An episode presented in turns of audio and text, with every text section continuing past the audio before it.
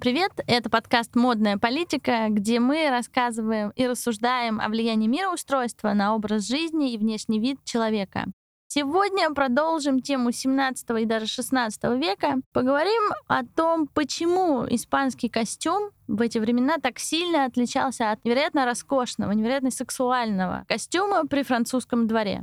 С нами сегодня, как и всегда, историк костюма, член Союза художников России, имиджмейкер, прекрасная, роскошная, человек энциклопедических знаний Лебедева Ольга Спартаковна. Ольга Спартаковна, вам слово. Добрый день. Я вынуждена сказать, что я не очень согласна с тем, что испанский костюм был менее сексуален, чем французский. Он был более закрыт, и мы будем говорить об этом. Но очень часто сексуальность заключается в интриге и в желании узнать, что находится под костюмом.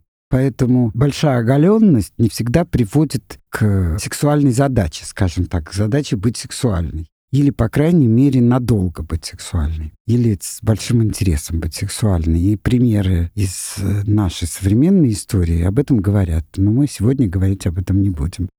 Итак, для того, чтобы мы с вами разобрались в том, почему разительно испанский костюм шестнадцатого и семнадцатого веков так резко отличался от французского, мы должны говорить обязательно об истории. Испания была под властью мусульман семь веков. Вплоть до четырнадцатого века, с седьмого века испанцы сражались и, так сказать, победили только к четырнадцатому веку. Эти времена называются реконкистой. И поскольку полуостров был разделен на мусульманские эмираты, то, соответственно, что мы имеем в конце уже через семь веков? Во-первых, мы имеем испанца, который все время сражался. И человеческая жизнь была не очень в цене, потому что он все время сражался. И, так сказать, соответствующее отношение к мужчине и женщине было усвоено отчасти у народов исламских, что до сих пор, кстати, сказывается иногда в Испании. Поэтому, если девушки собираются замуж за испанца, они должны долго думать о том, согласится им это сделать или нет. Потому что испанцы очень восточные люди в этом смысле. Но это я говорю из собственного опыта. Хотя мне бы хотелось, чтобы все те, кто меня слушают, понимали, что даже если мы не знаем истории, она все равно сказывается на том, каковы мы. И от этого никуда нельзя уйти. Какова наша история, где мы выросли, даже если мы ее не знаем. А если мы ее знаем, тогда мы можем уберечь себя от всяких неожиданностей. Это, так сказать, как вступление. Итак, Испания в четырнадцатом веке освобождается от мусульман достаточно жестоким путем. Причем надо сказать, что именно мавры создали огромную культуру, которую сейчас с успехом Испания продает, скажем так. Она продает их замки и все, что они построили, и так далее, и так далее. Но это уже предмет другого рассказа. Но, как вы понимаете, всегда ментальность религиозная сказывается на одежде. Обязательно. Естественно, что в ментальность испанского существования входит обязательно закрытый костюм. Это объясняется очень многими вещами.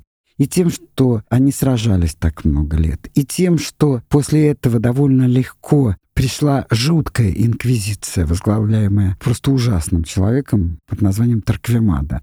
И поэтому каркасный костюм имел такой успех, потому что хоть где-то человек должен был быть защищен. Это подсознательное решение, я бы так сказала, пришедшее довольно случайно, но тем не менее.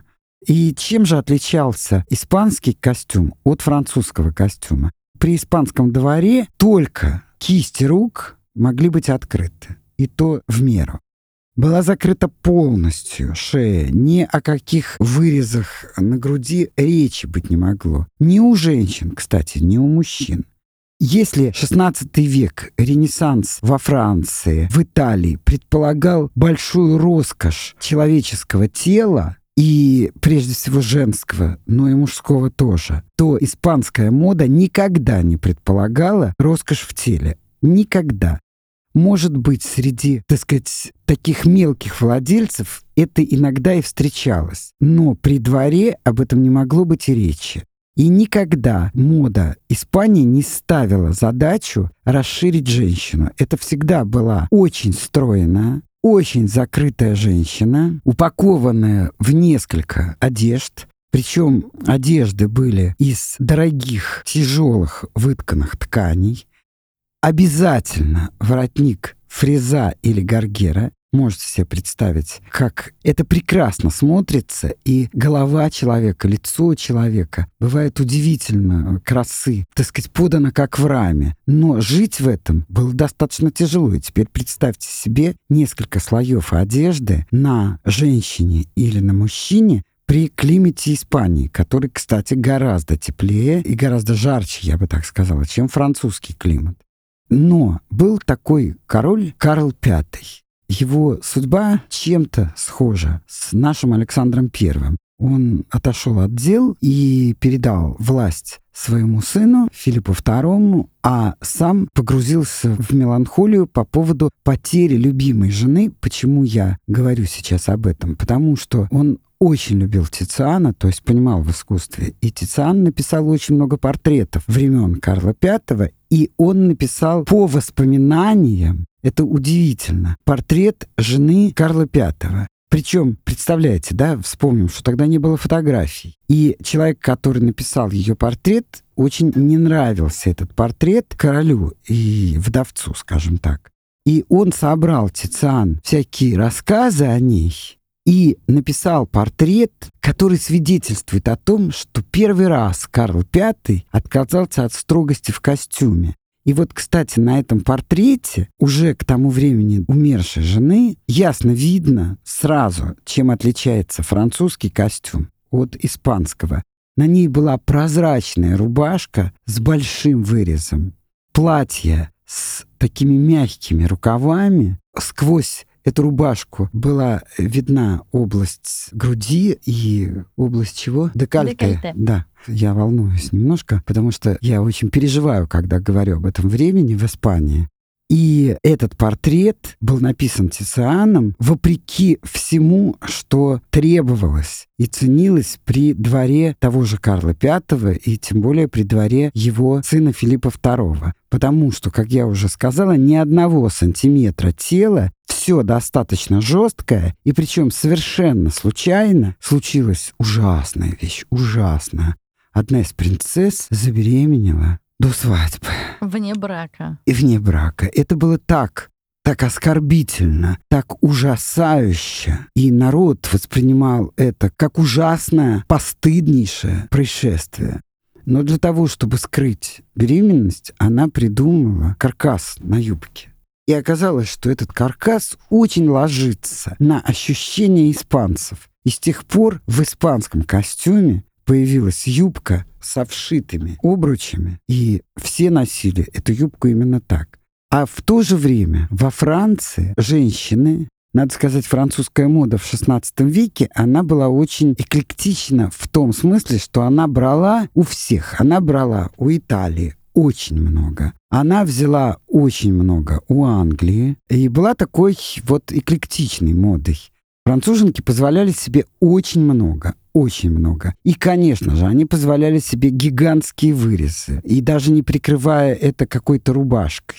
Они позволяли себе весьма сексуальные, я бы сказала, юбки и одежду сверху надетую, потому что в шестнадцатом веке носили же еще обязательно корсеты, причем очень часто металлические. И эти корсеты расплющивали грудь.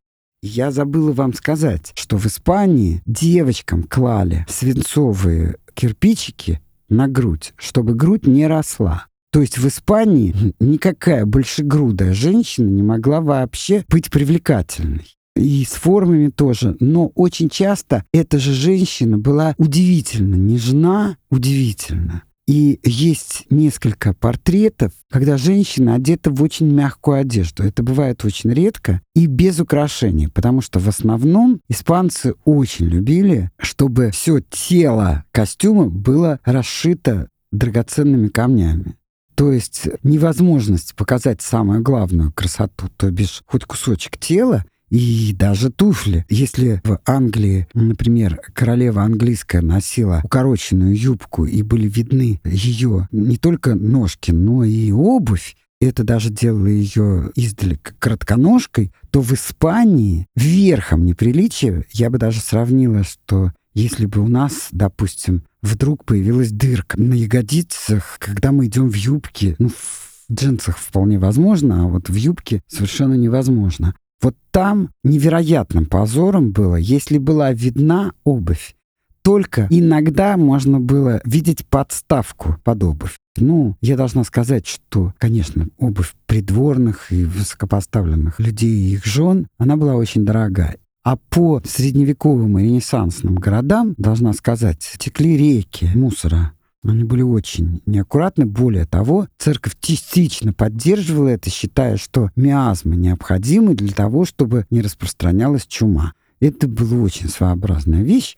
Но, тем не менее, в этих городах часто все выливали прямо в окна и прямо на улицу. Соответственно, подставки были совершенно необходимы. Так вот, кусочек этой подставки можно было увидеть, но туфли никогда. Это было крайне, крайне неприлично. А можно ли считать это отсылкой к мусульманскому хиджабу? К вот классическим представлениям о женщине? Я не могу сказать, культуре. Что это отсылка к хиджабу. Тут тоже я даже не могу сказать, что это отсылка вот к мусульманской косынке, потому что в те времена любая замужняя женщина в любой стране, в любой, и в нашей с вами, и во Франции, в любой стране должна была быть покрыта. Более того, вот когда великого князя взорвали революционеры, великого князя в России, то его жена, все газеты писали, что она была настолько потрясена, что она выскочила непокрытая.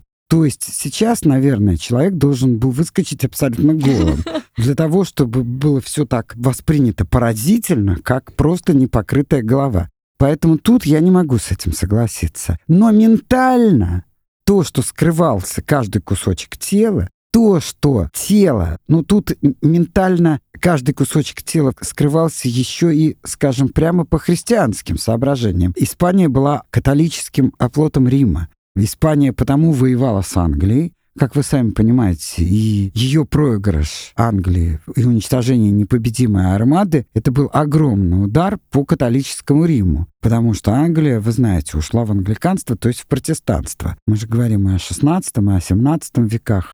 Поэтому я хочу сказать, что тут соединяется ментальность христианская и ментальность исламская, ментальность другой религии. Это все радостно объединяется, и женщина, во-первых, полностью скована костюмом. Мы с вами, может быть, в какой-то иной беседе будем говорить о той границе, которая прошла, как только мир стал европейский, мир стал христианским. Это была огромная, скажем так, разница между одеждой до и одеждой после. Так вот, в Испании это все объединилось вдвойне. То есть никакой пышности, никакого тела чувственного не может быть. Женщина должна быть тонкой, стройной и вся закованная во что угодно. Более того, даже верхнее платье распашное в Испании очень часто никогда не распахивалась так, чтобы была видна другая юбка. Это было чрезвычайно редко. И я смотрела на портретах. Очень часто это было только у дочери Филиппа второго, который сидел в своем замке Эскориал, как паук, и который, так сказать, воплощал в себе все самые жесткие католические законы, да еще и, конечно же, был поддержан полностью инквизицией. Я должна вам сказать, очень вас удивить. Здесь я бы хотела видеть ваши лица и задать вам вопрос, как вы думаете, когда в Испании был освобожден последний узник инквизиции? И если вы знаете, это будет чудесно, а если вы не знаете, вас это очень удивит. Последний узник инквизиции был освобожден Наполеоном. Вы можете себе представить вообще? В конце восемнадцатого века, века просвещенного, века блистательного, сексуального, я бы даже сказала, разбойно-сексуального, века мыслителей и последний узник инквизиции. Так что я надеюсь, что вы, если не визуально, то мысленно представили себе испанский костюм. Значит, вот этот воротник гаргера или фриза, который был накрахмален и получалось в такие трубочки, человек был замкнут в эти трубочки, и на этих трубочках покоилась голова. Но правда, если честно, это было очень красиво. Были ли случаи, когда представители французского двора и испанского двора пересекались где-то? Конечно. Масса принцесс испанских мучилась в конечном итоге во Франции, потому что они выходили замуж, а участь королевы, между прочим, была не очень хороша. При всей фривольности французского двора единственное, кто не мог быть фривольным, это королева. Королева, конечно. И она сидела там, бедная вообще, в своих покоях и наблюдала, как вся знать расшаркивается перед фаворитками. И более того, я однажды наткнулась на серьезного французского исследователя, который утверждал, что французская революция началась потому, и снесли голову бедному Людовику шестнадцатому, потому что у него не было любовниц. А это значит, что он был слабый мужчина. А народ это понимал, потому что король должен быть любвеобилен, то есть его корень должен быть сильным и много размножаться. Таким образом, во-первых, испанские принцессы, попадая во Францию, они были настолько по-другому воспитаны, они настолько были провинциальны по отношению к французским дамам. Понимаете, если те были абсолютно свободны, с большим чувством юмора и очень часто весьма скабрезным, я бы так сказала, и прочее, прочее. Вот даже наш Пушкин, он восхищался, но в восемнадцатом веке французами, вот их умением вести такую легкую беседу. легкую беседу, и я бы сказала, да, такое соревнование между беседующими, то это абсолютно не было в стиле испанок, и они, бедные, в большом количестве мучились при французском дворе. Есть масса картин испанских принцесс в удивительных нарядах. Кстати, они вот что-что, а наряды в итоге как-то так смешались, вот некоторые. Есть такое понятие, ну, назовем это французское пальто. На самом деле это по-другому называется. И вот это распашное, ну, практически для нас это пальто с такими замечательно надутыми рукавами очень часто можно было увидеть на испанских принцессах. И, должна сказать, невероятно часто можно увидеть на современных подиумах. То есть вот эта одежда была почти полностью снята современными модельерами, и можно как-нибудь устроить лекцию с визуальным показом, и вы тогда увидите. Так вы просто понимаете, а так вы увидите это и будете поражены. То есть я хочу сказать, что и испанский двор, который очень отличался от французского, и фривольный французский с тем, что французы ловили всякие тенденции, всякие. Кстати, очень часто французы были одеты просто как павлины, как петухи. Даже я, кстати, хочу, чтобы вы, мои слушатели, поняли, что в шестнадцатом, семнадцатом, восемнадцатом веках мужчины были гораздо ближе к органике, потому что нам известно, что самцы всегда имеют яркое оперение, а самки очень скромные. Сейчас все изменилось, да, в девятнадцатом веке и по сю пору. А раньше и французы, и испанцы при всем при том были гораздо ближе к природе самцов, чем наши мужчины сейчас. Спасибо большое, Ольга Спартаковна. На самом деле, какие-то интересные картинки того времени мы показываем в нашем телеграм-канале. Подписывайтесь, надеюсь, что вам было интересно. Наш телеграм-канал также называется «Модная политика». Ищите наш подкаст на всех платформах или на сервисе Help Me Now. Всем хорошего дня! Thank you.